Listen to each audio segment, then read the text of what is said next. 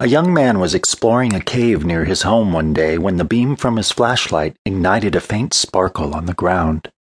He instantly flashed the light back to the spot, walked over, and began surveying the cavern floor. Again the sparkle appeared. He leaned down and picked up the source of the reflection and found a fairly ordinary looking rock. As he studied it more closely, he realized it was a raw diamond. He buffed it and discovered that it had to be six or seven carats large. He was not an expert, but he knew it would be worth a handsome price if it were of decent quality. He placed the jewel in his pocket and explored the floor for more jewels. He searched deep into the cave, but found no other evidence of anything of value. When he left the cave, he reached back into his pocket to find only a large hole, as though the diamond had burned through the material. He immediately raced back into the cave and hurriedly retraced his steps, scouring the ground for his briefly owned prize. He searched for hours into the night, but to no avail. He returned the following day, and the day after that. He soon lost his job as a carpenter because he failed to show up for work as a result of searching for the diamond that he knew would land him a fortune. Why waste time on a job when he would be wealthy once he found his treasure the one that was rightfully his. He eventually lost his home as he ran out of money to pay rent. He set up a tent near the cave so he could spend more time searching each day. He became a hermit, letting go of all relationships and hobbies to focus on his obsessive quest. Twenty years passed in the blink of an eye. He finally realized he had wasted at least a quarter of his life on something that may not have been as valuable as he had imagined. He decided that he would spend one more day searching, and if he did not find the diamond, he would give up and start a normal life. He searched and searched on hands and knees until they were both stained with sooty blood. He worked for 18 hours straight, knowing this would be his last chance. Now he wanted to find the diamond as much to appease his guilt over wasting his life as to enjoy the elusive fortune he had originally thought.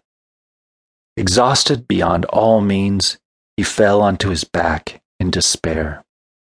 It hit him how ridiculous he must have looked lying there on the floor, dirty, exhausted, and completely without a life. He began laughing at the sheer absurdity of his folly. He could not stop laughing as his mind flooded with realizations that could only come from letting go of a 20 year long obsession. Realizations about everything he had missed out on the pride of contributing to the world through his craft, the joy of sharing in relationships and raising a family, the love of friends.